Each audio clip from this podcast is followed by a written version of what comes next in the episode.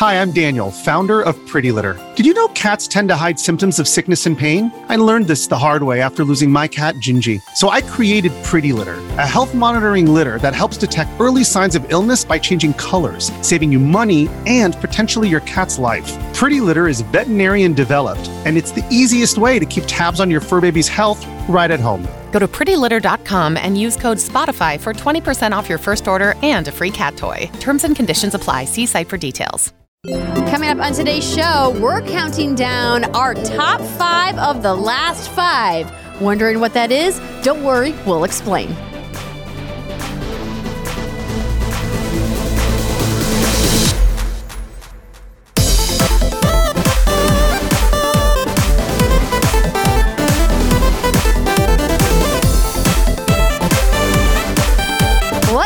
Good, everybody, and welcome to another episode of the What's Good Games podcast. Normally, your source for video game news, commentary, analysis, and funny stuff every Friday. But don't worry, I'm still Andrea Rene, joined by Miss Brittany Brombacher. I am no longer Brittany Brombacher. I am Rihanna Manuel Pena now. So Oh, well.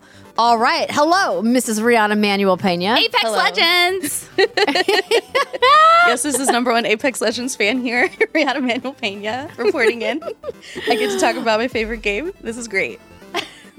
I cannot wait until we get to that moment. So, as I mentioned at the top of the show, we're doing things a little different this week as part of our What's Good Games spring break. We decided to pre record an episode and we were like, hmm, what would be a fun thing to talk about? And I was like, what about our top five favorite video games from the last five years? So, top five from the last five. And we are going to get into that in just a second. But I want to say thank you to this month's Patreon producers. You know who you are. We will give you your proper shout out in the next episode where we are back live. If you want to support our voices in video games, you can do so at patreon.com slash what's good games. And this episode is also brought to you by some wonderful sponsors who we'll tell you about in just a little bit. But for now, ladies, the top five, let's be clear to everyone listening and watching, is not the top critical ranking. It's not the best selling. It's not the game of the years. It's our personal top five games that we loved from the last five years. Yeah, 100%. Yeah, 110 million percent. This was an easy list for me to make, I have to say. Very easy. I did make the joke when we were preparing for this episode that Brittany could not make her entire list Yakuza games. Lots of restraint from Brittany on this. I know. I, here I am. It, it was very difficult not to make every single number one of my Yakuza husbandos, but I I used self control and I did not do it. I only put one in there. Spoiler alert. that is impressive. Just one. Well, I mean, I have other bays I have to talk about. You know. Yes. I mean, there were quite a few scary games that came out in the last five years that I imagine you're going to want to mention, among others. So, we're not going to do this in any particular order. As I mentioned, we're not going by year. We're not going by, you know, critical acclaim or anything. We're just going to pick our top five and talk about the games that were important to us, that had an impact on us, or were just damn good video games. So we hope that you guys are along for the ride. Of course, we'd love to hear from you guys about what some of your favorite games in the last five years are. If you want to leave us a comment with your top five of the last five, or tweet to us at what's good underscore games, let us know what your top five of the last five were. And so we defined that as coming out between the years of 2018 and 2022. Live service games are inclusive, meaning if it's a game like Call of Duty, for example, that game would count. But I, I like how I've- you use Call of Duty as an example when we all know you're talking about Destiny 2, but that's fine. I mean, yes. I think it would make more sense if I had said Warzone and not Call of Duty because Warzone is uh the persistent game that comes out and is updated, whereas Call of Duty is technically a different game when it does come out. So that was a bad example on my part. My bad. I could have said like Rainbow Six Siege, right? Yeah, But that game is not on my list. All right, Brittany, you are going to kick things off. I'm going to kick things off. And before I do that, I have to give a shout out to the year 2018. What a Yeah. time to be alive. All of my games, except for one, are from this year. But I wanted to start it off with God of War. I almost want to say like God of War 1. The original. It's not the original. God of War 2018 is what we'll call it, ladies and gentlemen. And I mean, no surprise there. Andrew, I think this game is also on your list. It is indeed. This game, it was really weird. I've never had this before. It was almost this love at first sight with God of War. I think I remember telling Steimer this. I maybe I talked about it on this show at one point. But within the first 15 minutes of playing this game, just something clicked. And I remember it was the scene where Kratos is touching a tree and there's some significance to that. And I was like, oh my God. I'm like, this game is going to be fucking incredible. And lo and behold, it was. And it was one of the only games that the only word I can think to describe it is masterpiece. I remember being in my kitchen when the embargo lifted and writing something about how this game is an absolute masterpiece. And then I loved it because the embargo lifted and my entire Twitter feed was filled with other people reviewing it. It's like masterpiece, masterpiece, masterpiece. It was just a really cool moment. And I think the thing that really just like I have to give this game a shout out is because it took me, someone who only knew Kratos from the first God of War on PlayStation 2, I think it was, right? I'd only played that game before and I only knew him him as this murdering, banging, horny, terrible guy. And I never connected with him as a character, never really cared about him. It felt like more I was playing an arcade game than a game about someone I was supposed to care about, right? So he had this uphill battle with his reputation with me, and I just became such a Kratos is the cool word stan. Are kids still using that word? I don't know. Yes, we Okay. can still use Stan. Hey, I, I'm old. I don't know what the shit we're saying here. but yeah, like, I mean, to take me and make me such a fan and rooting for him and his family and what he was going through, someone who had literally no care about God of War before, except for just some time with the first game. I mean, that that's not an easy thing to do. And I know I'm not the only heart that was captured by the studio and by this game. And it's just a game that I still think about. Now, God of War 2, I think, had some harder hitting moments for me, uh, some more like profound, monumental things that happened. But by the time I played God of War Ragnarok, the bar had already been set. Like, I already had incredibly high expectations, whereas I think God of War completely knocked me off my feet. And I think that's why it left such a such a profound memory within me. So, anyway, God of War, masterpiece of a game. And I had to, it was my number one. I was like, I, God of War is going to be on this list easily. God of War was on my list without hesitation as well. I think it was one of those games that we didn't really go into with a ton of expectations. I think the idea was Yeah. we saw this reveal at the PlayStation press conference that they kept under wraps and it was amazing that they were able to do that. And then we had one gameplay preview of it and that was a really big event that for what's good games because it was you know we were still pretty early on as an outlet then and they invited us to come and play and we did interviews with members from the team at Sony Santa Monica and I just remember being wowed by what I saw in advance of the game coming out and then when the game finally released, like you said, Brittany, just like a masterpiece of game making. I mean, we called it as such right after it came out, and it still is. And I think it's not even just like the story, because as you mentioned, the story had some really phenomenal moments and clearly like lots of lots of good gut punches. But i think the thing for me that really kind of stood out in addition to the story was this incredible gameplay in this combat. Having the leviathan axe and then getting the blades of chaos and having that moment with them returning. I just don't recall a game recently other than ragnarok of course because we got those weapons back where i really just kind of felt that visceral of a combat experience.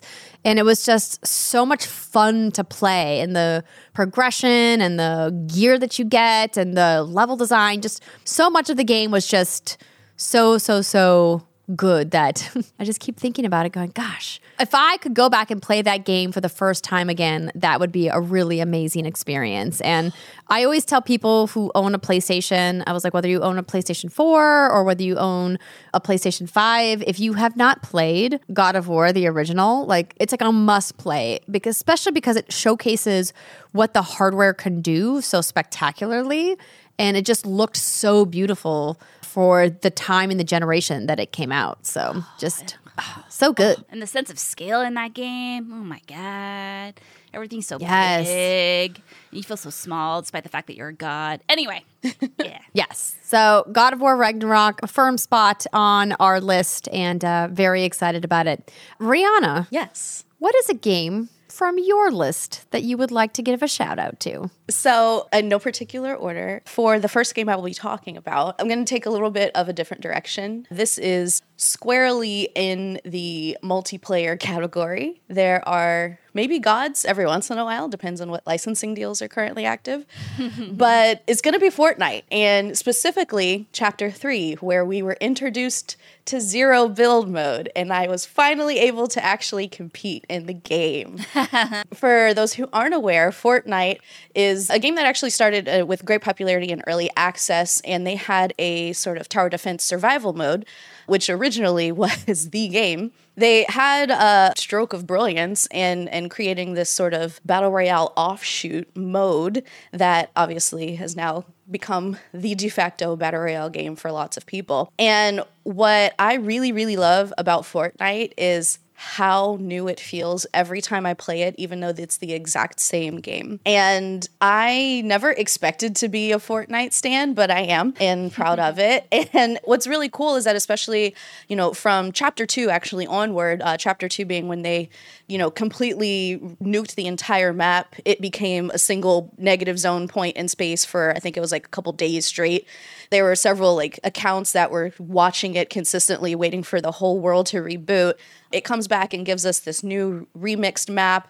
And now, every chapter, every season, there are different changes to the types of abilities you have in the game, the way health mechanics work in the game, the map itself, what the different theme is. So, we had recent themes like Vibin, where everything's like about being at a super vibey concert in the middle of the mm-hmm. summer. We have seasons that are all about, you know, gravity and zombies and reality warping and shifting. And now, right now, we have the season about like the cyberpunk aesthetic and it's just always so inventive and creative. And I don't know how they get the licensing deals that they get for this game because Well, you know, It's Fortnite. I mean, shit. uh, Epic has go fuck yourself money. They do. They really But really also, they have one of the largest active player bases in video games. And so Mm-hmm. when you have you know hundreds of millions of players every month that are coming to play your game turns out brands are like hmm feels like we should put our brand in there and make some dollars off of that it's like where else are you going to see like Thanos like doing Megan Thee Stallion's uh,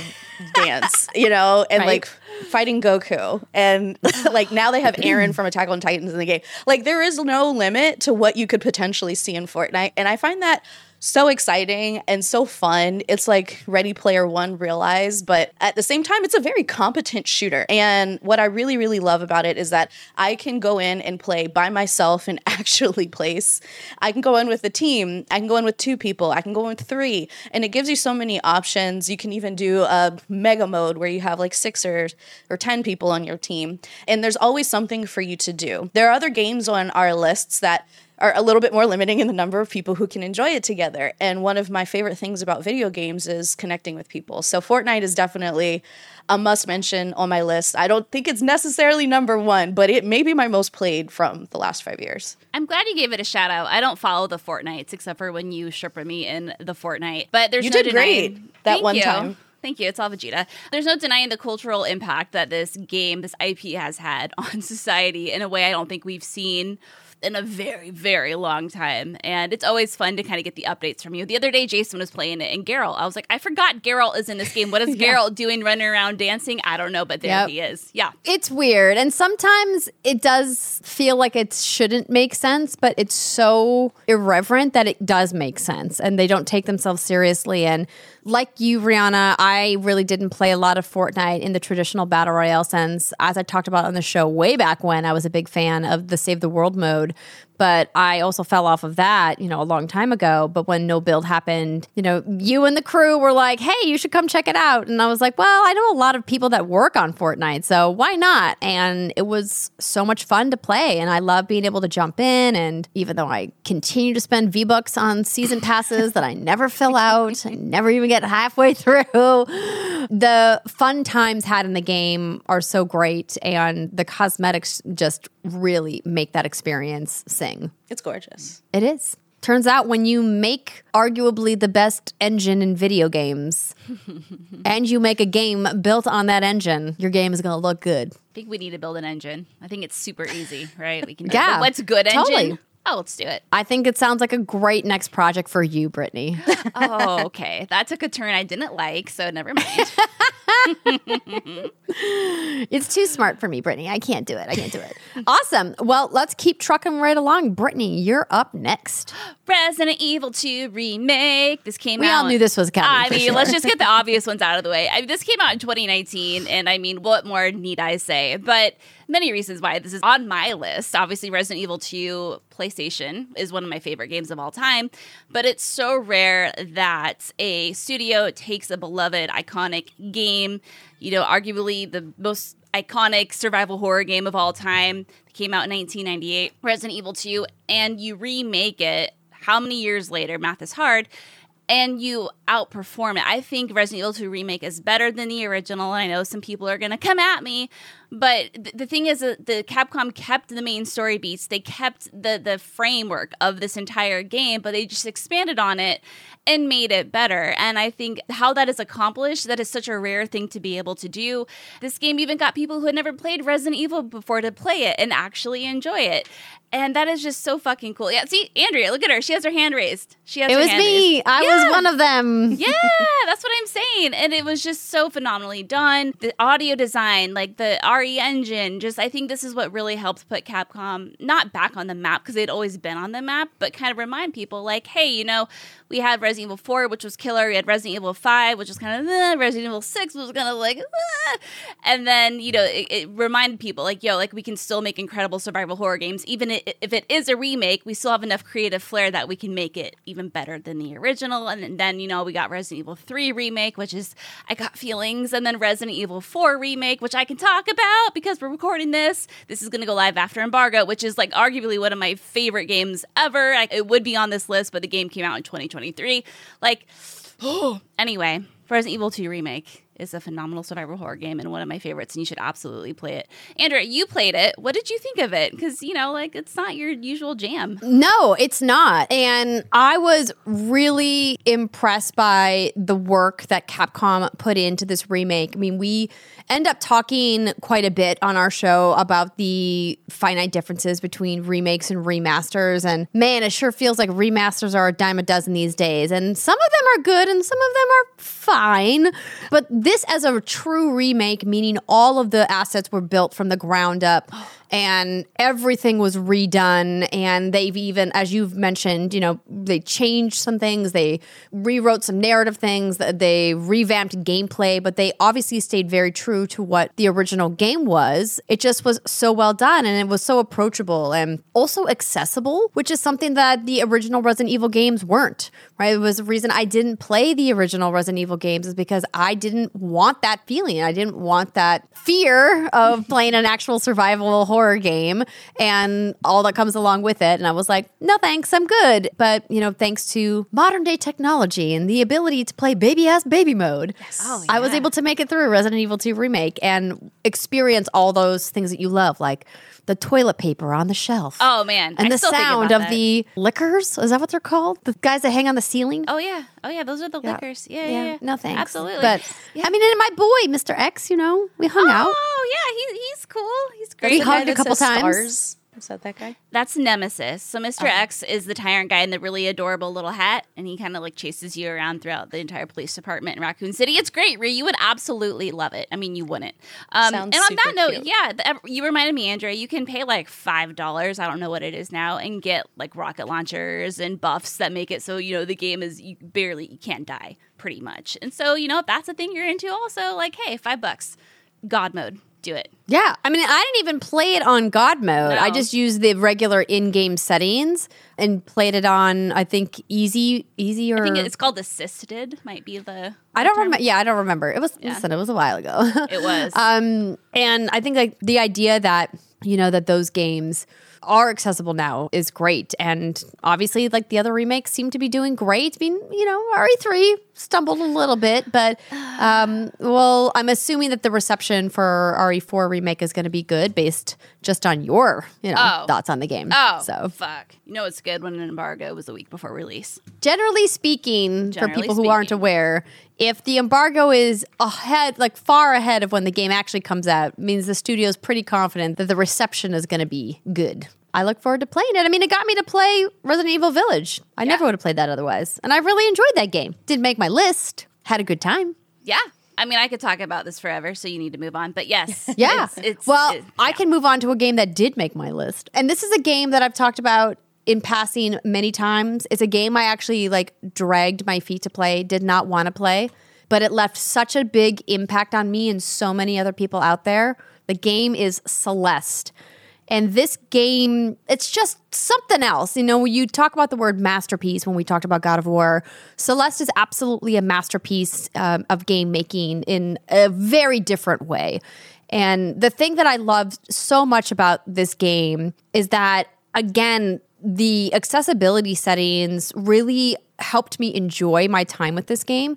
The art is beautiful, the music is divine, the story and the narrative about how this girl is facing her inner demons on a journey to the top of her own personal mountain and the challenges that she faces along the way and all of the hidden messages within that and not so hidden messages within that really kind of struck home with me about when I played this game. But also it's so rare to get a game like Celeste that you know kind of starts as this indie darling and then explodes into this really well-known giant game. And, and obviously the creators of Towerfall you know have made video games before and they know what they're doing. But something about this game I think really pierced through and I really hope to get more experiences like that. And we have right? Like the idea of a super tight platformer is not a new one right? I mean look at the success of even other giant games in the genre like Super Meat Boy. Like those games are persistent and people love to play them.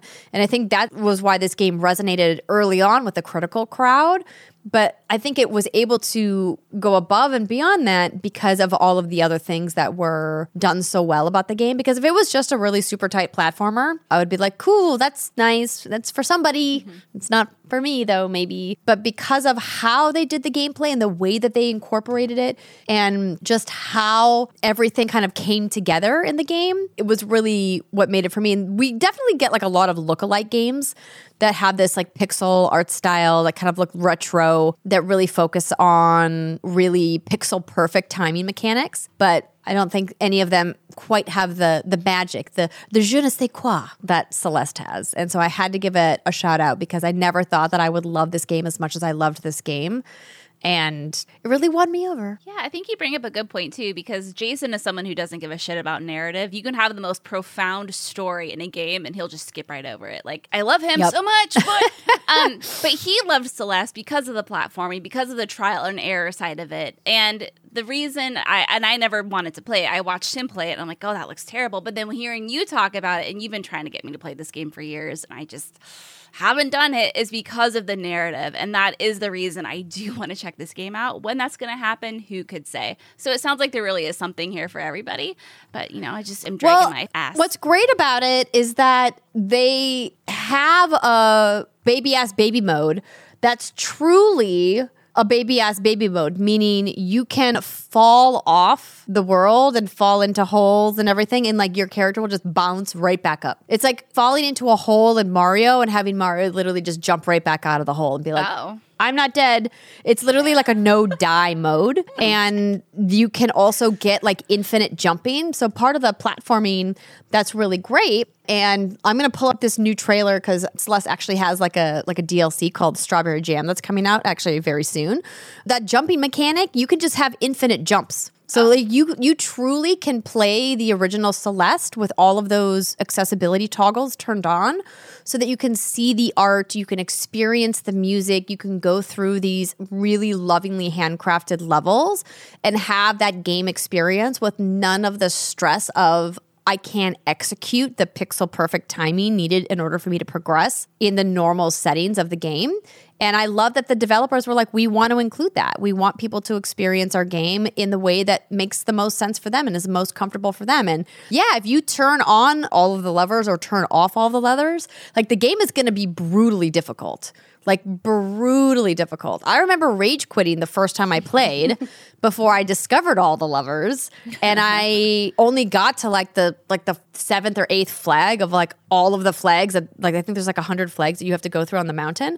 And I was just like, there's no way. There's no way I'm ever going to finish this game. How did people love this game and finish this game? That's always what I'm asking myself when like a platformer like this comes out and everyone's like, "Oh my god, this game is so good. I love it." I'm like, oh, "All um, I care is like about us not dying all the time. Why am I just dying forever?" So, it's very good. I highly recommend you check it out. Celeste, everybody. Top 5 of the last 5. Rihanna, you're up next. I'm up next. I'm gonna go to another game that is lauded for its accessibility options. That's uh another multiplayer game, y'all. Apex Legends. I, I don't know where it ranks on my favorites of all time. I gotta say it's definitely in the top five. But of the last five years, this may be number one. Apex Legends dropped in 2019 with like zero hype, zero lead up, almost no marketing except for a couple of very strategic deals with influencers to play it on stream the day it launched. It was an event that happened and it launched that same day. I can't remember what the event was. Did either of you recall? You oh know, yes, I, I playing it on definitely remember this. Yeah, because it was an EA press conference of some kind, but it wasn't. Yeah. It wasn't EA Play. No. It was something else. But I definitely remember just like the surprise of like Yeah. the game is out and there's like this mm-hmm. army of streamers that are all playing it live. And everyone was like, what the heck is happening? What is this game? And I remember sitting back and going, this is actually genius if their servers don't die. If like they can keep their servers up and running, this is actually one of the smartest like Beyonce album drops mm-hmm. for a video game we've ever seen. And it worked mm-hmm. because the game is great. And Respawn had this amazing reputation from Titanfall going into Apex, and the battle royale genre was so hot. Mm. And we were all like, are they going to fall on their face? And they're like, nap, we're going to steal your lunch, Fortnite. Let's go. oh yeah, and I feel like so many people, not so many, but you see a lot of people trying to replicate that success. But I think all the stars were aligned for that to work as well as it did. And oh my god, I'll never forget it because I think we were recording the show that that day or something that it launched, and we're all like, "What is this game?" So yes. fun. Before you continue on Apex, I'm pulling up some footage here from the launch trailer. Um, I did want to mention, just for accuracy, that the Strawberry Jam is actually a, a community collaboration mod. It's not an official DLC, but it, like it's really dope, but it's not official. So uh, anyway, yes. So I pulled up the launch trailer from from Apex Legends from four years ago. four whole years ago. Who who would have thought we'd be here right now? What's really amazing for me about Apex Legends is that everybody wanted it to be Titanfall 2. That was great also. However, this game created the opportunity for people to transform and play in a hero class team based battle royale that in a, in a way that we never had before. Like you can play as a robot, you can play as a Caribbean woman, you can play as a time reality bending like assassin. like like there there's no such thing as like what they can't do because they're literally creating characters almost every single season that they update this game. When they first came out, they had an incredible an incredible feature called the ping system where oh, if you are not able to communicate with your teammates because it is very heavily based on cooperation with your teammates, you can click a button on your mouse controller, keyboard, whatever you're using, and the game audio or text will call out contextually what is important to your team members about that ping.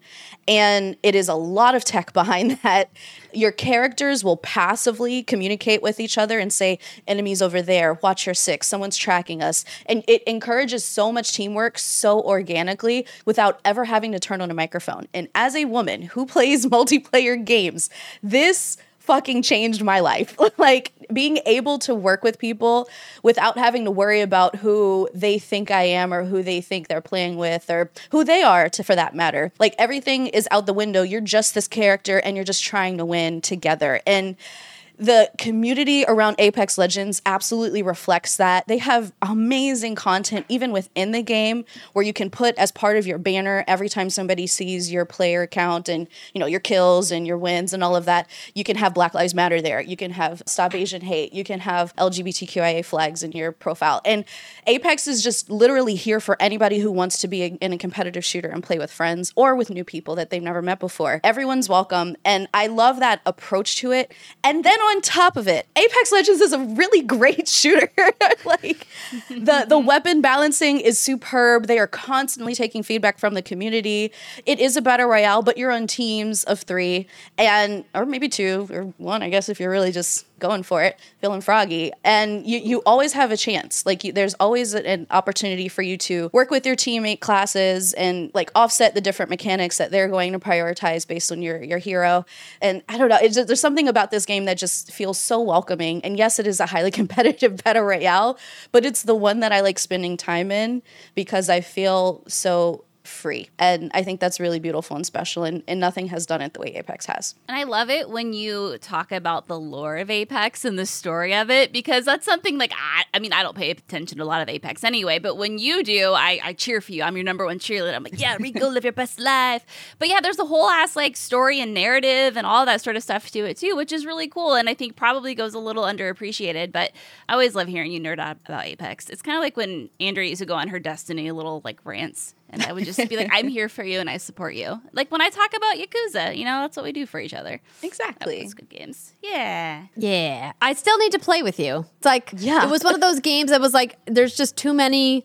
I have too many games. I can't do them all. I can't keep up with them. But hearing you talk about how much you love it, I feel like Mm-hmm. I would need to choose though Fortnite or Apex. I play both. But I can't play both and keep playing Destiny and keep building my valley in Dreamlight. Well, that's kind of why That's I've the real put some culprit. of these things down I mean, for yes, months at a time. one hundred percent. But you should see my plaza; it's dope. I bet It's it great. is. I can't wait to see it when multiplayer comes out. soon end of the year probably but you know anyway we're happy that apex is so good to you and so good to the community and clearly that game isn't slowing down anytime soon. And um, we will hear more about it on a regular episode of what's good games. Brittney a game that we probably won't hear about because it's five years old now at this point. Oh. but it has a special place in your heart A very, very special place. Yes, Divinity Original Sin 2 Enhanced Edition came out in 2018, and this is the edition that came to console and with some other new features. Anyway, so yeah, this is Divinity Original Sin 2, the sequel to Divinity Original Sin, developed and published by Larian Studios. Like, I don't even know where to begin. This is probably my favorite multiplayer game of all ever and ever and ever of all time. And I love how lately we're seeing, I feel like a surge of of games incorporating multiplayer and co-op into into their titles. And more often than not though it feels like co-op is more of an afterthought or maybe there's some silly features that are missing from it or there's just some weird hurdles you have to jump. I think about here we go elden ring right? Like i feel like trying to play elden ring with someone is just a huge pain in the ass. It's such a weird clunky ass system but then you have other games that do it super well. And at the end of the day, I think when people are playing multiplayer games, they just want to play with their friends and their family, and they want to be able to loot the same stuff, open the same doors, progress their game, whatever. Larian Studios has not only created one of the best stories and one of the best video games with Divinity Original Sin 1 and 2, but specifically 2, they've also made it a perfect multiplayer game in terms of you can play with your friends. You can play with multiple friends. You guys can progress your own stories separately, but on in the same game. I can be on one end of the world. Jason can be on the other end of the world.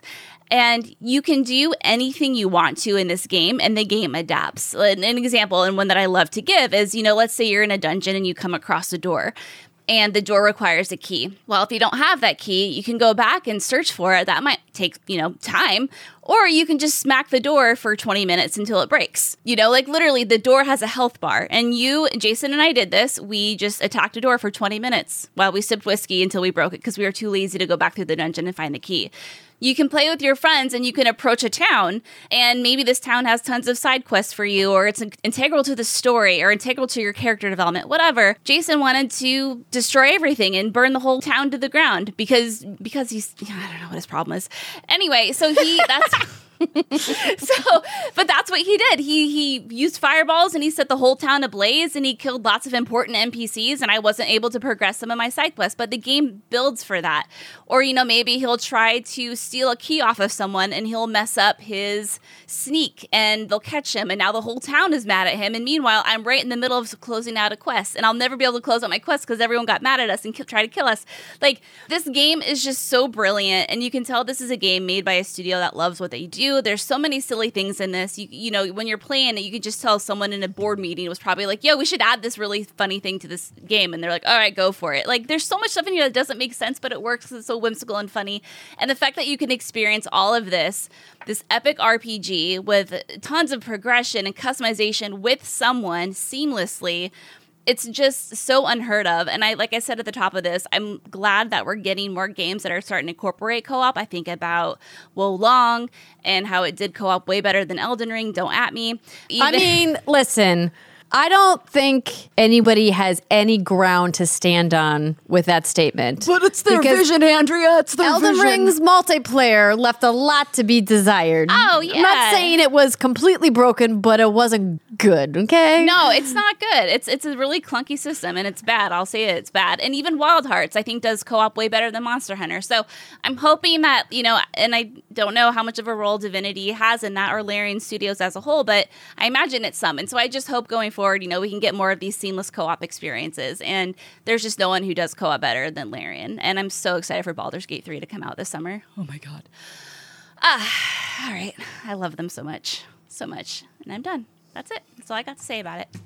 Oh, I remember when you were playing that game, it consumed your life. Oh. And I really wanted to get into it, but it was the turn based part of it that I was like, this just isn't scratching the itch that I that I wanted it to scratch. Yeah. But you got more Larian coming though. Oh, I got more Baldur's that Gate. I'm new so Baldur's excited. Gate 3 trailer looks pretty Oh, good. It's going to be so great. I mean, we are so obsessed with the Divinity games that we found out that the second one was releasing while we were going to be on our honeymoon. So we brought our gaming laptops with us, tried to play it on the airplane. It was we were kind of successful. Played it in Hawaii, hooked it up to the TV. I mean, it's, there's nothing like it. So again, if you're looking for a co-op experience and you've never played these games before, do it or I'll come find you. I mean, you heard her.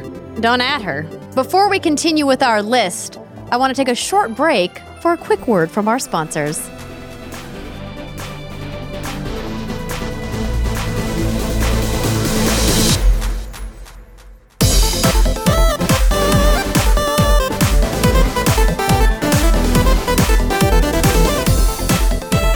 This week's episode of What's Good Games is brought to you by Factor. This spring, you need nutritious, convenient meals to energize you for warmer, active days and keep you on track for reaching your goals. Factor, America's number one ready to eat meal kit, can help you fuel up fast with ready to eat meals delivered straight to your door. You'll save time, eat well, and tackle everything on your to do list. Or at least you'll have intentions of tackling everything on your to do list. But you won't be hungry because you guys know that we all have busy lives. And sometimes that means you don't want to cook. And with Factor, you can skip your trip to the grocery store and skip the chopping, the prepping, and the cleaning up too. I mean, who likes to do dishes? Am I right? Factor's fresh, never frozen meals are ready in just two minutes. So all you have to do is heat and enjoy. And then get back outside or, you know, back to video games, which is probably what we're all going to be doing anyway. If you're looking for some calorie conscious options this spring, well, try the delicious dietitian approved calorie smart meals with around or less than 550 calories per serving. That's amazing. They also offer delicious, flavor packed options on the menu each week to fit a variety of lifestyles from keto to vegan and vegetarian and even protein plus. Prepared by chefs and approved by dietitians, each meal has all of the ingredients you need to feel satisfied all day long while meeting your individual goals. And with Factor, you can rest assured that you're making a sustainable choice, which is so important these days. They offset 100% of their delivery emissions to your door. They source 100% renewable electricity for their production sites and offices, and they even feature sustainably sourced seafood in their meals. Pretty good neat, huh? I always love to hear a good sustainability story. If you guys want to try Factor for yourself, head to factormeals.com slash what's good 50 and use our code what's good 50 to get 50% off your first box. That's code what's good 50 at factormeals.com slash what's good 50 to get 50% off your first box. Hey, it's Kaley Cuoco for Priceline. Ready to go to your happy place for a happy price? Well, why didn't you say so? Just download the Priceline app right now and save up to 60% on hotels. So, whether it's Cousin Kevin's Kazoo concert in Kansas City, go Kevin, or Becky's Bachelorette Bash in Bermuda, you never have to miss a trip ever again. So, download the Priceline app today. Your savings are waiting. Go to your happy place for a happy price. Go to your happy price, Priceline. This episode is brought to you by Reese's Peanut Butter Cups. In breaking news, leading scientists worldwide are conducting experiments to determine if Reese's Peanut Butter Cups are the perfect combination of peanut butter and chocolate. However, it appears the study was inconclusive, as the scientists couldn't help but eat all the Reese's. Because when you want something sweet, you can't do better than Reese's. Find Reese's now at a store near you. Continuing on with our top five of the last five. And we've already talked about it just briefly. And I've talked about it not so briefly many, many times over the last five years. My top five absolutely must include Destiny 2. And this game has been in and out of my life over the last five years, mostly in, only out because of baby. And you know what you did, baby preventing me from crib, preventing me from playing the raids that I want to play.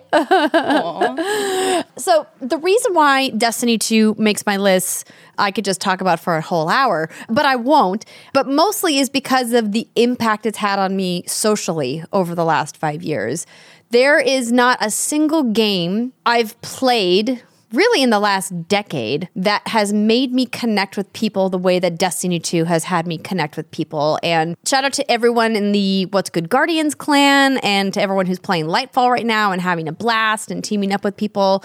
But this game was so special, I think, for me in our What's Good era because of the friendships that I was able to form with people in our clan, and both online and people that I talked to and still to this day have never met, but people that I've got to meet IRL and people that I've gotten to hang out with. Like Ree, like you and I became close playing Destiny. Yeah. And then at one point on chat, I'm like, can you just move here already, please? and you're like, okay, that's exactly how it happened. Yeah. That's my story and I'm sticking to it. It's that easy. Exactly. It's it's that easy. So when I was looking back at Destiny and trying to figure out like which part of Destiny 2, you know, would I kind of pick as one of the most impactful moments, it definitely was the Forsaken launch. And this was probably because it came at a time when the clan was really active and there was a lot of people playing. So this came out in the fall of 2018. It was one of the earlier expansions for the game. But I just remember so many people getting online and coming back to Destiny that maybe played Destiny 2 when it first launched, then kind of like dropped off because let's let's be honest, Destiny 2 had some problems when it first launched and thankfully they've worked it out and the game is super fun now and they keep iterating and keep making changes and this was such a huge expansion and it just really kind of galvanized that online community around Destiny and around this game. And I just have so many memories of running the activities, doing stuff in the Dreaming City and doing the specialty missions and the raid. I mean, it's just like so many memories tied to to Destiny and to many of the different expansions, not just Forsaken. Forsaken is just one. I mean, I probably could pick out something from Shadowkeep, from Beyond Light. I mean, obviously, like Warmind, while it wasn't the same kind of giant expansion that we're kind of getting now, I mean, still is had I spent so much time, so much time in Destiny playing all of these different things, and and it was interesting. Rihanna and I were online playing some Lightfall stuff with some other friends of ours the other night, and I was we were going through some of our armor ornaments and our emotes and things, and man, I have a lot of like old ass legacy Destiny stuff that's really fun to kind of bring out and play with and show. So and I just transits. Yeah. Well, you know, they still in your vault. You didn't. You didn't. Uh, you didn't dismantle them. I haven't touched them. I don't know if Destiny's booted them out of existence. Then No, de- no, they definitely won't delete them for you. They'll just have a little note that's like, "Hey, these mods have been deprecated. This gun is gotta- useless. Why are you?" I got a lot of it?" stuff with that note on it that I still. Um, but I just love that Destiny as a game continues to evolve, that Bungie as a studio continues to dump a lot of resources into making the game what the community wants. Obviously, it's always going to be a balance when a developer is making a game with the scope that Destiny 2 is and trying to you know balance like hey our dev team has all this cool new stuff that they want to do and the community being like but we want this stuff instead and i think that especially when they broke away from activision it was a really pivotal moment for Bungie as a studio and for Destiny 2 as a game to say, like, hey, we want to change the way that we work with our community. We want to change the way that we communicate with you guys and, you know, really kind of open up the door and let you see behind the curtain, so to speak, and put more of our dev team out there and to be more accessible. And I think the game has gotten only better every year. And not every game can say that. You know, managing online service games is really tough. Not a lot of games can keep going year after year. And I'm so glad that the game is still super fun to play. And god damn if it's not one of the smoothest first person shooters on the market. Like it's just so freaking buttery smooth.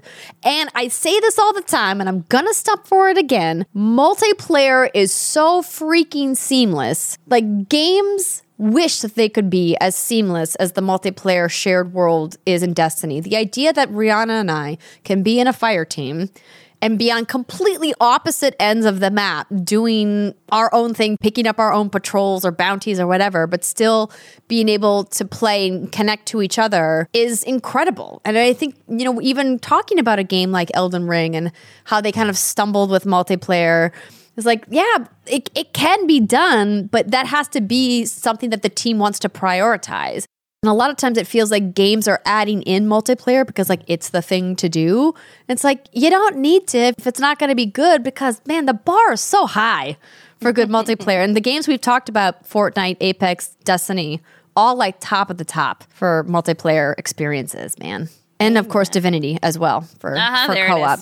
I mean, the the split screen in Divinity is like nobody does that No, and I don't know why. It's like they did it. They've invented the wheel because it's them. hard. I, know, I know, and I get it. I get Lego it. games. I do. Oh, yeah, yeah. I mean, but that's why this is the top five of the last five, right? These these are the games that really resonated with us, and the last five years of my life would be a very different place if I hadn't had Destiny two in them. For that reason, exactly, Destiny 2 is on my honorable mentions list because I have been a little more lapsed, especially recently, due to games like uh, Apex dropping and amazing experiences like Fortnite Zero Build.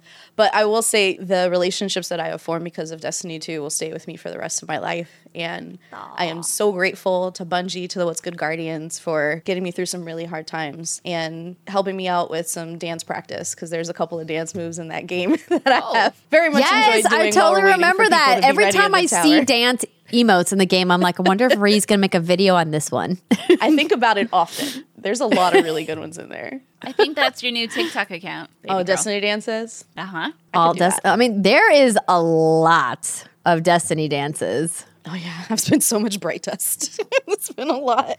Oh my gosh, I can't like. I, there's got to be like it's got to be like on the wiki or something like how many how many there are out there. But I was just going through some of the old emotes and I was like, man, there's just there's a this game is big. It's been out for a while. It's almost like Destiny 3 should become a thing, Bungie. Hmm. Hint, hint. I just like the memories. Like I there's this one raid. I'm trying to remember which one it is. I think it was it wasn't maybe it was last yeah, maybe it was last wish where there's that section with the witches. And I remember Oh, running yeah. it with you and Maria. And I don't know if it was Benjamin was playing with us, Snake, sure I think, was. playing with us, and some other folks. And we just like, it was a day of us all just like kind of banging our heads against the wall, being like, we can do this, we can do this. And everybody like surgically having all of their roles. Everyone was like, okay, you're going to go here and do this, and you're going to go here and do this. And it's Did you like- get it? Did you finish it? Yeah, we did eventually. Eventually. Um. But it's just like there's so many of those memories of those moments of having those connections with people over this game. So, anyway, y'all know I love Destiny and I love to rant about Destiny. How many rants? Oh my gosh, the amount of rants I've done on the show just about Destiny too. So good. We used to have a little segment where you would rate your love hate relationship with Destiny that week. Do you remember that? no. Oh yeah, I'd ask you, okay, Andrea. I'm like, where are you at today? Because last week you were at an eight, and you're like, I'm at a ten. oh my god. 10 hate or 10 love, I guess. I think it was it was a hate. I think it was whatever expansion where y'all were going back to the moon and you were pissed off about it or something. Oh, um, the helium filaments triggered me. With that helium run we have to do all the time. I spent like, out of so much time in vanilla Destiny farming helium on the oh. moon. I was like, why are we going back to the moon? They're in the walls. I don't need to be here. Fucking hate the hive. oh my god. They're better than Scorn. The scorn suck, Oh yeah, admittedly. fuck The- the scorn. They're they're bad. Taken maybe my least favorite, but Oh no, for me it's Scorn. I hate those guys. yeah, they're they're bad. Anyway, enough about Destiny. Rihanna, let's move on to your next pick. Let's talk about mental health. Um, Yes, let's. Psychonauts 2. Okay, Psychonauts 2 is one of very few games where I've played the sequel and not the original.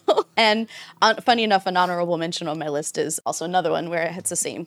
I didn't play the original and I love the sequel. Psychonauts 2 is like a personality trait at this point. I love telling stories. I love when we can talk about mental health openly and honestly and with a sense of humor and with an air of positivity and shared experience. And let's make some cool shit out of panic attacks because they happen and we're allowed to keep going after they do. Psychonauts 2 is not only just a competent adventure game, which I love, but it has really, really great representation of things that I have personally gone through in a game for, where I can, like a lot like Celeste, work through it and find a way to not necessarily beat it, but work it into my life in a way that I can manage it and it's no longer taking control of me without getting incredibly deep and starting to cry. This game did a lot of healing for me. And I also think it's really fucking funny. Like there's a lot of great puns in Psychonauts too. And it's so creative in the way that it can represent like different things people struggle with, different things people have experienced, and make it into art, make it into a level design, make it into uh, you know a gameplay narrative that I've just never seen done before or since. And I think about this game all the time. I've gone back and played it multiple times. It's one of the very few adventure games where I might just start it over again because I just want to go through everything that it had to show me again. And that's not very common for me with single player. And this game is just truly one of my favorite of all time. And the last five years, it's absolutely in this top five. I have nothing more to add to that except for yeah, absolutely. I mean, I unfortunately never finished this game, but I remember getting about halfway through and the representation, like you said, of I think maybe it's regret. You would know, but I remember whatever it was, it was a flying thing and it was carrying like this really heavy burden.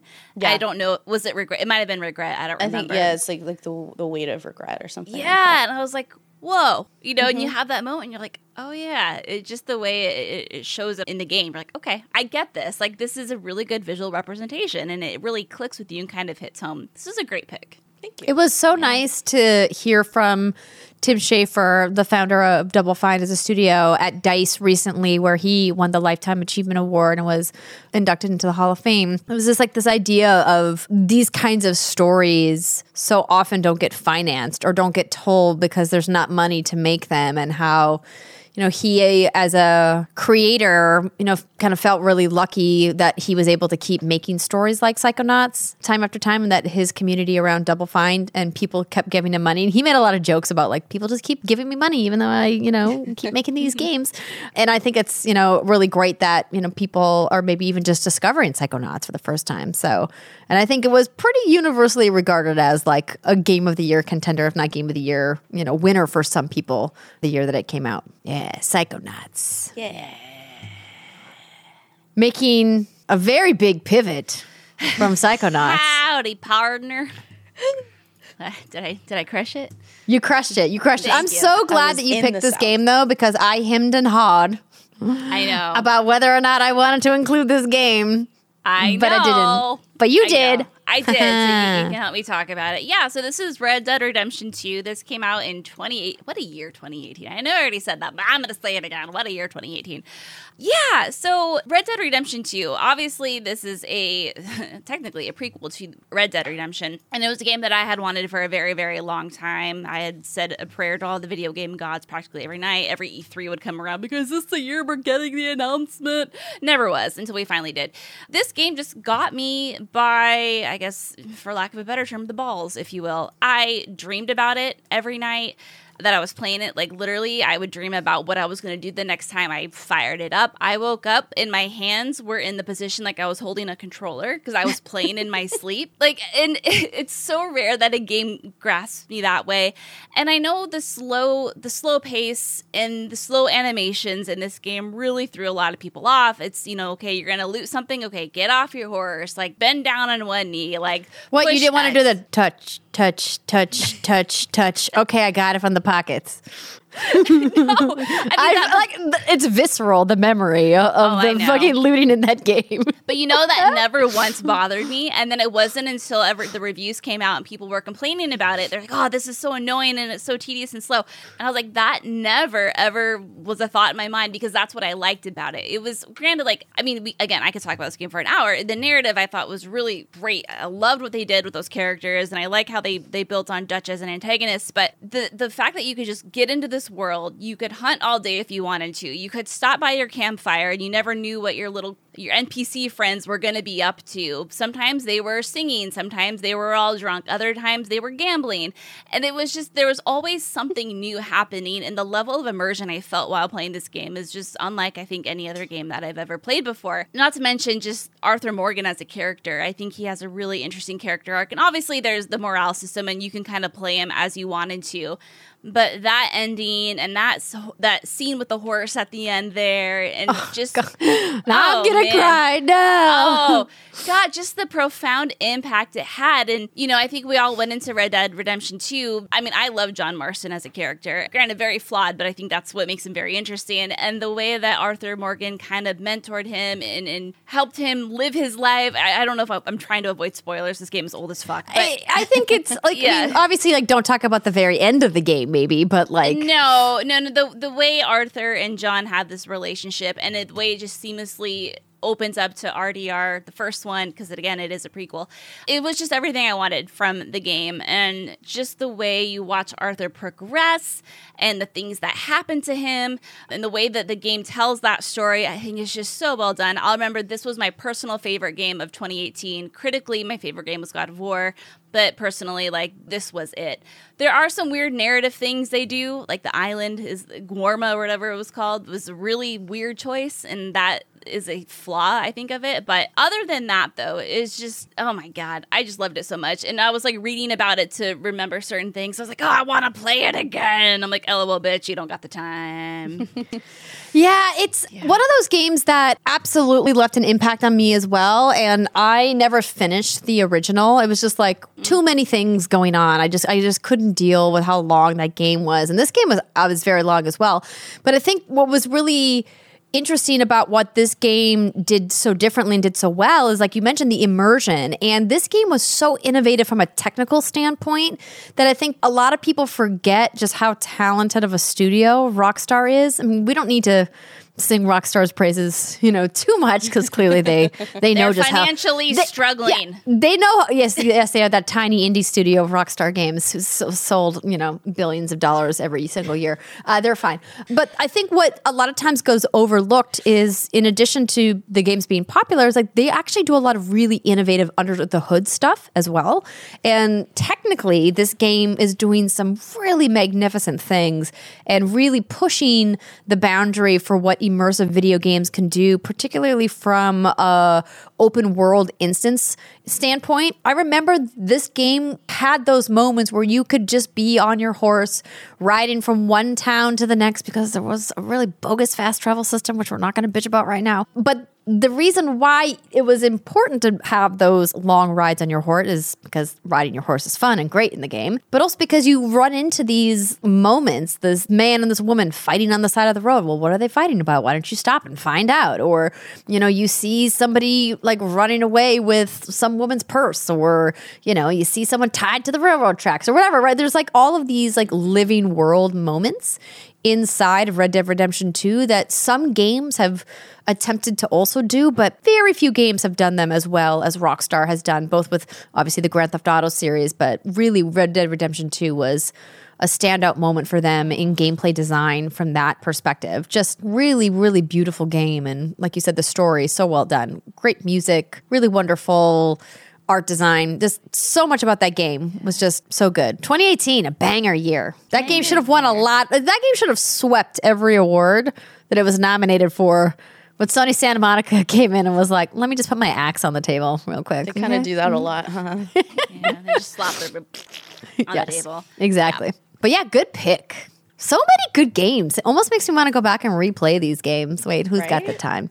Who's got the time? Especially, I put my fair share of time into this next game. I put more hours into this next game than I ever imagined possible. Can we talk That- about how much you did not want to play this? Yes, yes, we can. We can absolutely talk about how Rihanna and Co had to drag me kicking and screaming into this game. And you and Steimer were also playing it. And I was just like, nope, not for me. What game are we talking about? If you haven't guessed already, yes, ladies and gentlemen, Animal Crossing New Horizons. That's right. Andrea's first Animal Crossing game. And oh my God, did I fall really deep into that hole? Like, really deep. You know, I think this game quite literally changed your perspective on sim games. I Yes. mean, look at you playing Disney Dreamlight Valley. Like, I, I mean, you might have checked it out because we all know for every game you play that John works on, you guys get like a ten thousand dollar paycheck. Yes, but of course. yeah, like it's it's been really interesting watching you go through this journey and loving these sim games. And it's like, who are you? I mean, I love it, I love it, but it's interesting, it's fun. I don't know who I am. I think I honestly didn't realize how much of some of these sim games is just decorating. And I think There it that's it, is. for me. It's the farming part, like farming sims in particular, I know you love, but like the farming part I could I could do without. But for me, it's the decorating that I'm like, okay, this is what hooks me, what keeps me up until like three o'clock in the morning, making sure every flower is planted in exactly the right spot. and then like laying down my pathways and then changing my mind and being like, okay, take it all out and redo it and do it the other direction instead. I never in my life joined a Reddit community before Animal Crossing New Horizons. I'm not joking. Like I just don't, I just don't do it. I would, I would dip into you know Reddit's here and there, mostly the Destiny subreddit. But like the amount of time I spent on the Animal Crossing New Horizons subreddit is almost embarrassing but there's so much good stuff there that I just there was just something about this game that again it was that multiplayer moment for me even though the multiplayer again is really bad. But it was about the connection that I had with other players through Animal Crossing and it also was my it was my pandemic game right? It was the game for that game for a lot of people that game that comfort game that thing that it's not going to be stressful for me to play this game. I can boot up Animal Crossing and just go and pick fruit from my trees say hello to my you know dig up some fossils and not have to worry about what my high score is if I'm competing head to head and what my kill death ratio is like none of that right? Like and that is what I needed during that incredibly stressful time for all of us. Boy oh boy did I not anticipate to be there like 800 hours freaking later holy crap I mean, you definitely weren't alone. Like, as we know, Animal Crossing was, you could almost call it the pandemic game to the Yeah. point where, like, Gary Whitta has this amazing, like, Animal late night talking, talk show. right? Oh yeah. Uh, like, uh, AOC is guesting on it, talking about Animal Crossing. Elijah and Wood was on Like, there on his Danny oh Trejo. God. I mean, it was a moment, right? Like it, was, was. It was such a moment for us as a culture and for the gaming community for people to be like, "Hey, there's this game that's so approachable for people of all ages and all experience levels and it's such a great showcase for the portability of the Nintendo Switch." I used to take my Switch outside in my backyard because we couldn't go anywhere and I was so grateful that I had some outdoor space cuz so many people did not. And I would drink my coffee in the morning and just sit outside and play Animal Crossing and be like, okay, today's going to be probably a tough day, but we're going to get through it. And I'm just going to look up some some new T-shirts today that I'm going to download from somebody's shop at Animal Crossing, and maybe that'll be my fun, relaxing thing to do for the day. It really kind of like centered me and kept me sane. But man, the turnip game, mm-mm, I'm not here for that oh. anymore. Thank goodness I don't have to do that. Remember the bell exchanges? You'd have to like get into a lobby and then wait Yes. in the room. There was like specialty apps created just so people could go to other people's islands to sell turnips for crying out loud. it was wild. If Only they set that up for iron ingots in Dreamlight Valley and I'll be set. Yeah, it'd be great once that happens. Just so much iron. Everything everything takes so much iron. I don't know why. You just gotta keep crafting. Just tweeting all of- about it. I know, right? They'll, they'll listen to me. They did put more iron ingots for sale in Christoph's shop, but it's not enough. I'm like, I need, I need more, please. But you know what's funny about me saying that right now, even calling it out? I was playing the other night, and it reminded me of speaking of Tim Schafer as well, of what Tim Schafer said when we were on Gary's show together. Because remember, Tim was mm-hmm. on when the three of us were on Yes. Gary's show. And he said, The thing I love about Animal Crossing is it reminds me that I can't have everything I want when I want it. It has taught me that life is about being patient, it's about taking your time, it's about thinking about the things that you want to invest the time in. Is it going to be worth it to wait for it? And I was like, God, is that deep? Is it? Oh no. And then it was. Like it really mm-hmm. made you stop and think like, wow, I shouldn't be thinking this deep about life because of a life sim game, but it really is making me go, do I need all these things in my life? Is this fulfilling for me? Why do I have this desire to have everything right now in front of me immediately? Is that going to make me happy? Is that going to give me the satisfaction I want? Maybe for like a couple minutes and then it's like on to the next. And mm-hmm. Animal Crossing just forced you to slow down and be like, hey, you know what? You don't have enough bells for that thing. Tom Nook still has your loan and you can't expand your house. It's going to take time, but you'll save up your money and you'll get a bigger house someday. But that day's not today. And I'm like, God damn, the real the reality is fucking Animal I Crossing. remember that because that also hit me too. Because one of the issues I had is, unlike most farming sims that I play, you can't progress time as you want to. Right? Yeah. You can't just mm. go to bed and wake up and then all your crops are grown. You have to be present and in the moment and appreciate what you have in front of you and do what you can with what's in front of you. And I'm like, damn. Like, okay, I get it.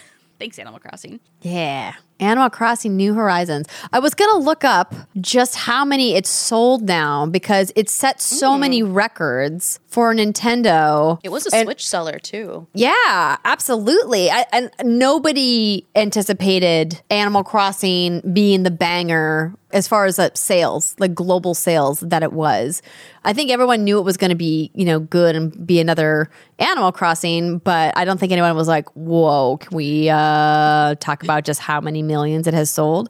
Um, Thirty-nine point three eight million copies as of June. Total sales, it says 40.17 as of September of last year. my God. And according to the Wikipedia page, on November of last year, it is now the best selling game in Japan of all time. Of Wow. course it is. Of all time. That's wild. You know, it's just the right. I mean, I played Animal Crossing because I thought I would like it. Turns out I didn't like it. It was too slow for me, so I didn't take Tim's advice. I should have. Not not enough farming. Not enough farming. Yeah. You know, Ree, you mentioned that the pandemic game, and I was thinking about it, and the only one I think that could rival that would probably be Among Us. Mm, yeah. Yeah, yeah. That was that was the other one everyone was playing. yes, that was a huge pandemic game. Yeah. Was, yeah. Wow. Yeah, Animal Crossing New Horizons officially crossed Pokemon Red, Green, and Blue, beating a record set in 1996. You Damn. bastards. Yeah, there it is. That's why we haven't gotten those games on the virtual console. Animal Crossing's fault.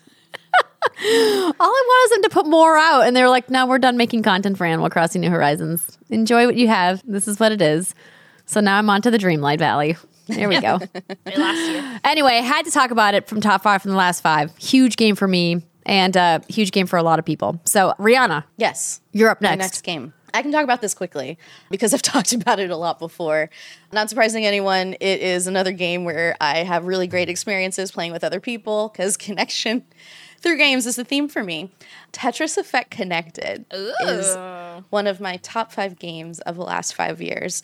It technically came out in, I believe, 2018, but I didn't play it until 2020. And that's because I didn't know about it. Somehow the marketing missed me. I don't know how. Because, I mean, Tetris plus, you know, playing against slash with other people right up my alley but my husband Danny introduced it to me. And it's one of the games that he, myself, and his brother, now my brother, all played together. And this was before I lived with Danny. And it is one of those games that was really just a formative part of our relationship. And it will always have a special place in my heart, alongside Apex for that reason. But more than that, every time I play this game, and I play through the um, single player mode, so journey mode, where you're playing through several different levels. Um, it has beautiful music, amazing animations. It's one of the most experiential games I've ever played. Every time I go from you know level one to the last one, I can't remember how many there are, and I hear the end credits music, I cry, and yes, I'm a softie. I'm a very emotionally open person, but let me just read the lyrics to you so you can understand uh, maybe a little bit of why it keeps hitting me so hard in the feels. So imagine you're playing this game. It's really challenging. It's something you've played since you were like able to hold a controller. It's all about fitting pieces together, and you're playing by yourself, but you know, at the end, you get to this, you know, amazing credit screen and there's lights and sounds and it's very beautiful and very impactful. And then you hear this beautiful voice singing, Nothing could measure the kind of strength inside our hearts. It's all connected. We're all together in this love. And I don't know what it is about this song and the experience of just like like zoning out, turning off all of the noise in my brain and just like putting lines together, like just putting things together and clearing levels. And then all of a sudden I hear this message and it's just so undeniably true. And mm-hmm. it, it's something that is at the core of my belief system and it just gets me every single time. And aside from how incredibly emotional the game is for me because i know i'm a weirdo it's also really fun competitively. Like they have leaderboards for you to like do special level clear challenges like where they have preset blocks that are already there and you have to try to clear them as quickly as you can or in as few additional tetrominos as you can. They have an incredible challenge mode where you go three versus a boss and after you, after you beat the first three levels of the boss, you get to the final boss, and it's hard as fuck. And I thought I was good at Tetris. Danny and his brother thought they were good at Tetris. This shit is really hard. It's like it's days, and then after you clear the fourth boss, surprise, there's a fifth boss. Oh, those bastards! It it will kick your ass. And this Yeah, game is I've, just I've never made it to the end. I give up. It's up. so hard. And I And- also love Tetris, and I just can't. It's so hard. it's is so stressful. It stresses me out. But it, it's so it's so great because this game really does, and especially connected. Tetris is you know end all be all of most gaming, but this connected edition it has the visuals it has the music it has the individual experience. But this competitive mode really put, like kept me on my toes. And there's just something for every mood i'm in. If i want to you know, bang my head against the wall, if I want to zone out and cry, if I just want to see some pretty lights and sounds, I can always find all of that in Tetris Effect Connected. And it is a game I would play until my hands don't work anymore. And maybe even after that if it's in VR with eye blinking. Ooh. Yeah, I, definitely that. want to go back and play and play it in play it in VR again Yes. because the music is, ugh, it's god tier. The soundtrack for Tetris Effect Connected. If you guys have never played, but also like M- Mizuguchi-san is just a genius. He's like a creative madman who like makes beautiful, ridiculous things. There's also um, one John Drake in the credits for that game. And it's great seeing his name as I'm crying on the airplane scrolling. You could blame him. It's fine. yeah, great pick. Mm-hmm. I remember you telling me about that moment when you guys were going after that boss. He like backed out accidentally or something. and You guys were like, no. it is Oh. rough. I thought It I thought that was going to be it. I thought that was going to be the end. It was close. It's like I said, you can definitely experience the full spectrum of emotions playing this game, rage included. Well, we are getting to the end of our top five of the last five, and y'all know it wouldn't be a top five of the last five for Brittany without some husbando action. Oh man! So I can also keep this brief. And also, speaking of pandemic games, my entire pandemic series was the Yakuzu, Yakuzu, Yakuzi. Is Yes. that what we're calling it? The exactly. Yakuzis? The Yakuzi's. The, The the Yakuzis. Yakuzis. uh, Yakuza series, and you know I can only pick one. So I picked Yakuza Kiwami 2, and I don't know if y'all know me, but I love this series. So since finding and rediscovering the series in 2020 because I was sick from PAX East 2020. I was like, I need a game that I can just lose myself in and be a snotty mess, and that was Yakuza Zero. But anyway, since then, I have in that course of two years, I have played. I played like 12 different Yakuza and Yakuza adjacent games. So picking one is not easy, but the one I had to pick was Yakuza Kiwami 2. And without getting into the weeds about all of this, because I'm not going to do that, Yakuza Zero, half of the game is dedicated to Majima Goro, which is my husband. He's the guy behind me in his little pretty pink lingerie set. I don't know if you can see how handsome he is, but he's right. Let's see, let's see, let's see, right there, there. Look how Guromi, so beautiful. Um, anyway, and so he was a really fascinating character, and he has a character. De- he develops as a character from Yakuza Zero to Yakuza Kiwami, which is the first one. So you have Zero prequel, Kiwami 1, and then Yakuza Kiwami 2, which is the f- sequel to that. Anyway, this all comes into play, I promise. In Kiwami 2, there is a closing to a narrative that occurs in Yakuza 0, and it takes place during what's called the Majima Saga, which is brand new. So Kiwami 2 is essentially a remake of Yakuza 2. And when they remade it, they added the Majima Saga in it, and essentially it closes out the storyline. And there is one sentence that he says during this. And what I mean it's like a separate story, it's like you have to, you can only access it from the start menu. You can't even access it while you're playing the core game. When he says this one line, which it, well, I can say it's like you worked out some knots I've had for 18 years. Those who know know that one line is better than entire stories in some games. It is so emotional and it has such a heavy impact. And that is because of the character Majima is and the way you watch him evolve from Yakuza 0 to Kiwami to Kiwami 2. I know I always preach like play all the Yakuza games, ha ha ha. Like lol, I know realistically no one has time for that shit. But if you could just play Zero, Kiwami, and Kiwami Two, like those three, you're going to get one of the best character arcs in all of video games, and you're going to get a beautiful story. It does take time because those games are not short, but if you can put in the time to at least play those three, my ultimate goal is you'll be hooked and then you'll play all the other ones. But don't worry about that right now. Just get through those three, and then you can call it a day. So yeah, like that's that story in itself is one of the main reasons why I loved Kiwami 2, why it's my uh, pick on here. Also, just from a personal perspective, that was the, around the time that I was really heavy into learning Japanese. Playing the entire Yakuza series has been really beneficial to that because, you know, all of those hours, it's only in Japanese, and I get to go around and like read store signs and, you know, just try to like figure out what people are saying. And it really helped me with my comprehension, listening, and, you know, I would sometimes repeat the lines that I was hearing. And so, from like that perspective too. It was just really cool. Anyway, that entire series I love so so much. And this game came out in 2018, but again, I didn't play it until 2020. The way that the Yakuza series impacted you in such a short amount of time is no small feat. I vividly remember when you're like, hey, I'm going to try out this game. And I had been hearing about and covering the Yakuza series for a long time, but as y'all know, not really my cup of tea.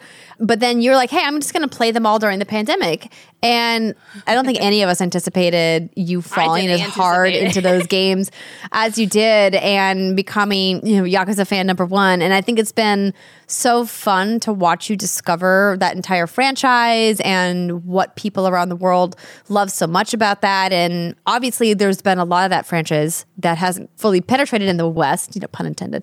And and I think, you know, because Xbox put all of those games on Game Pass, it really exposed to a lot of people who would maybe never even heard of the Yakuza franchise just how much fun is to be had within that series and the cool gameplay stuff that RGG is doing within that franchise. And I think it's like so awesome to find something that you love like that. It's like that was like my Animal Crossing, right? Like I was like, this is not for me. I don't play this. I've never played it. And then I was like, actually, maybe this is for me. Maybe I'm only going to play this from now on. Oh yeah, oh yeah. It was 3 a.m. and I remember finishing the first Kiwami and I had Kiwami 2 downloaded. And I'm like, I'm gonna start this tonight, and then I fell asleep. But yeah, I mean, we all coped in our own ways during the pandemic. Yeah. Some of us with abs and some of us with apples that we picked from trees endlessly. You know, it's Fucking it's eggs fine. everywhere. Oh yeah, reading her eggs. Guys, that's a fun clip. Gonna have to pull that one out of the out of the vault. Oh God. Um, so I did a lot of like hemming and hawing about what this last pick was going to be. I actually literally just changed my mind I- about I it watched you again. do Did. I did. I did. It's tough to nail down just five games from five years. That's that's hard. There's Yeah, a lot of yeah. video games to choose from. There's a lot of really good ones. My honorable mention list would be very long if we, you know, weren't you know trying to keep this succinct. But I love the Assassin's Creed franchise. I've played every single Assassin's Creed game that's ever come out. I've been a fan for over a decade, probably almost going on two decades now. It's close. And I love what they have done with the franchise. They've taken many twists and turns over the years. Some people are here for it, some are not. Britt, as a Resident Evil fan, I'm sure you can relate. Like that franchise has gone places gameplay wise and narratively, it's gone places. And sometimes the team that makes the thing you love makes a cool decision. And sometimes you're like, I don't know how I feel about this decision. But what I really loved about what the Assassin's Creed did is they made a game called Assassin's Creed Odyssey. And they really set the groundwork for Assassin's Creed Odyssey with Assassin's Creed Origins, which was the first kind of foray into a more open world RPG versus a more linear type of storytelling and action adventure stealth action that they were doing previously. And I don't think people were ready for just how massive of a change Odyssey was from not only the original Assassin's Creed formula, but also from what they really kind of started with Origins. And I just fell head over heels in love with Assassin's Creed Odyssey because Kassandra. this is all the first time that you got to choose the gender to pick a man or woman for your assassin, which is something we hadn't gotten before in Assassin's Creed Odyssey. And I love that they did that. And I love that the two characters actually felt different. I mean, I didn't really spend that much time with Alexios or whatever. He, he was he's fine. He got all the marketing, like whatever. Kassandra Bay, okay, like she was so mm-hmm. good. I want her to pop my head with her thighs. Man, and they had like cool romance options in the game, which Assassin's Creed had never done before, which was really incredible. Here, let me pull up a, a launch trailer. Uh, this was also a game that I spent, uh, you know, a substantial amount of time streaming, and I didn't typically t- like to stream single player games because anyone who watched me stream knows I get real bad gamer face. It's kind of like zone out, like really focused on what I'm doing. And I just love all of the options of this game. Clearly set in this fantastic time period of, you know, ancient Sparta and the armor sets that you could get were really cool and fantastical. The mounts that you could get, the cosmetic. I feel like Assassin's Creed Odyssey was the reason we added like a best horsey category to the What's Good Game Awards.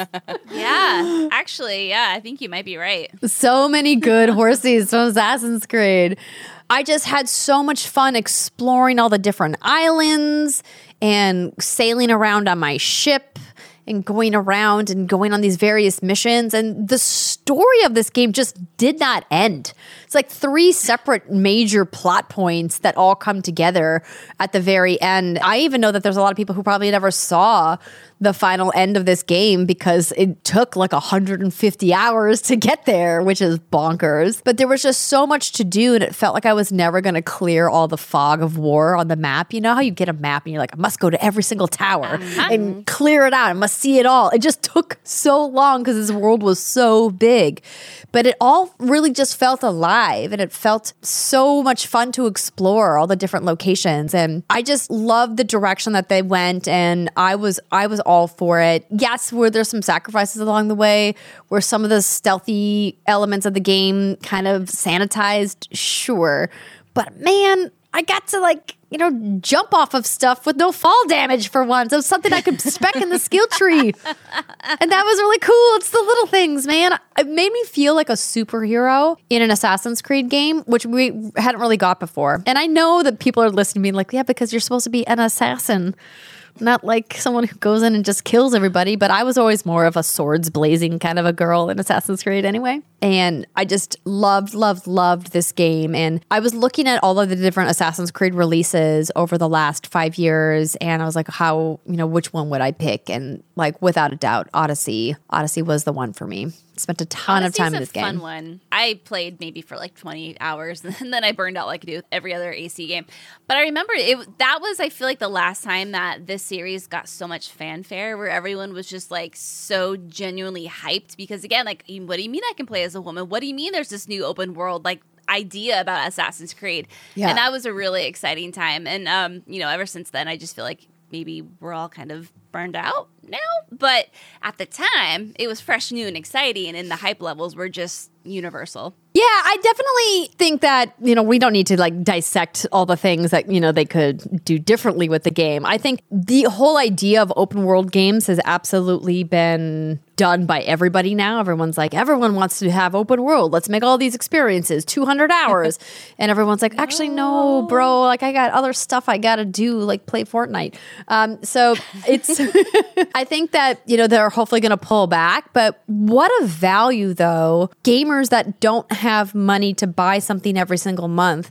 The idea that you could spend, you know, between sixty and ninety dollars, depending on you know which version of the game you got, on a single video game and get hundreds and hundreds of hours of single player gameplay, where you're not playing the same multiplayer maps over again, where you're not re- running the same strikes over and over again, you're not doing really repetitive content. I mean, sure, that I guess you could say like going and collecting these different items can feel a little bit repetitive, but I just, the art in these games are just so magnificent and the attention to detail and historical accuracy and the fact that they all just feel alive when you walk into them. The cities are so dense as well.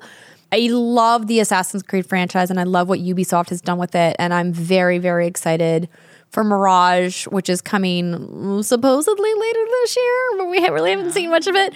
I just want to play more. I want to live in these worlds. I just, I love, love, love Assassin's Creed.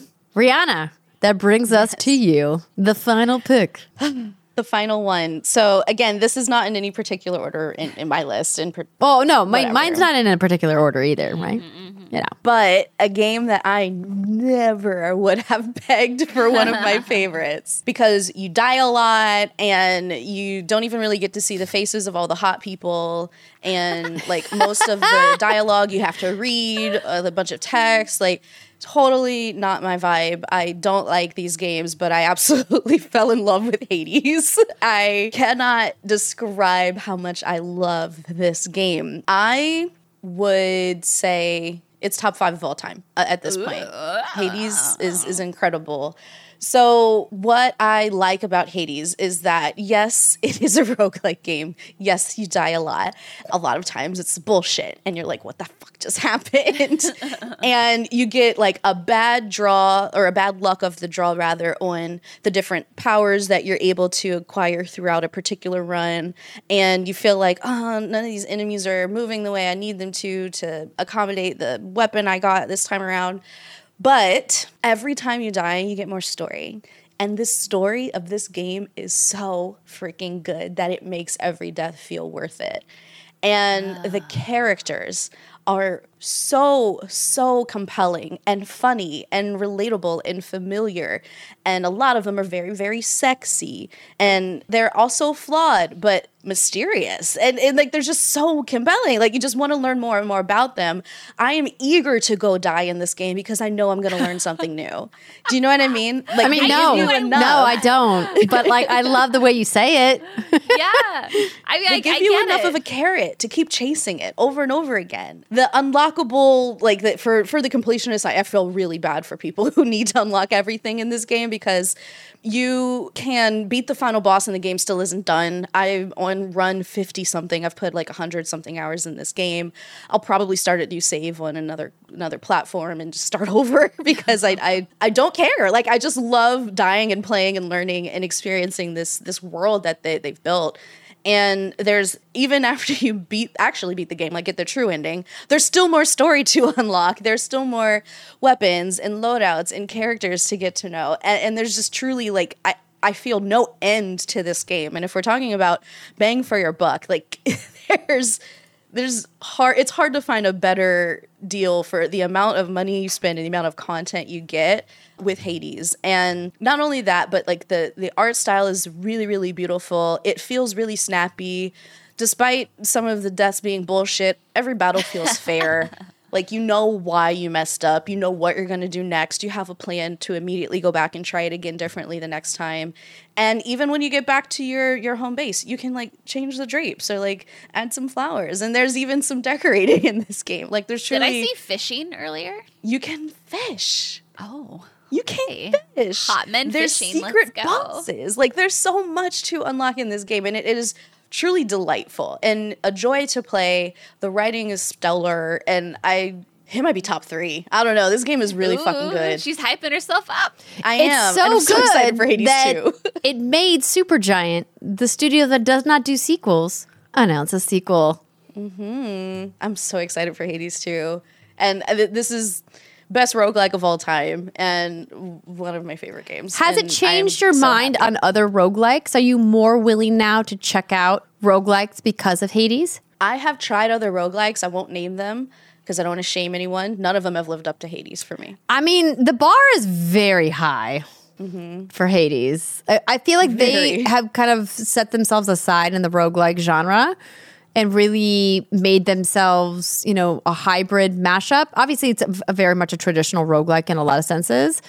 But what they did is so phenomenal in terms of gameplay design that it's kind of like, well, without outright copying them, can you make another roguelike like Hades? Oh, the OST is filled with bangers too. I am fucking begging for another release of the vinyls because I can't find them for less than five hundred dollars on eBay. Holy crap. Oh, it's so good. The music is so good. God, this game is really good. I Yeah, recently got just bothered. bought it on Steam Deck because you kept talking about it, and I I own it on Switch where I, I started playing it and then mm-hmm. never finished it, and I'm like, well, I guess I gotta go back and do it again. So I bought it on a a sale recently, and so I'm like, all right, let's go, let's start over. Great playing game. Hades. My gosh, what a phenomenal trip down memory lane for some wonderful video games and some really incredible times in our lives over the last five years and experiences that we got to share. And some of them we got to do together, which is even better. Yay. I love it. So, to recap the top five of the last five God of War 2018, Resident Evil 2 Remake, Divinity Original Sin 2 Definitive Edition, Red Dead Redemption 2, Yakuza Kiwami 2, Celeste, Destiny 2, Animal Crossing New Horizons, Assassin's Creed Odyssey, Fortnite, Apex Legends, Psychonauts 2, Tetris Effect Connected, and of course, Hades.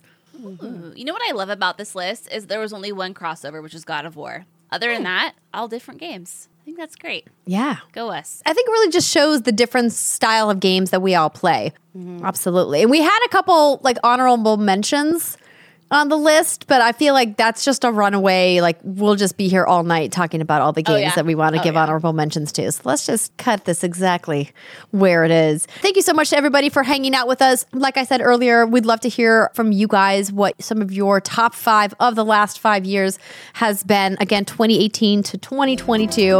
Leave us a comment below. Shoot us an email at contact at what's good games.com. Tweet to us at what's good underscore games. Write on our Facebook page, on Patreon, in the Discord. Let us know. And uh, we'll see you guys next week. Bye, everybody.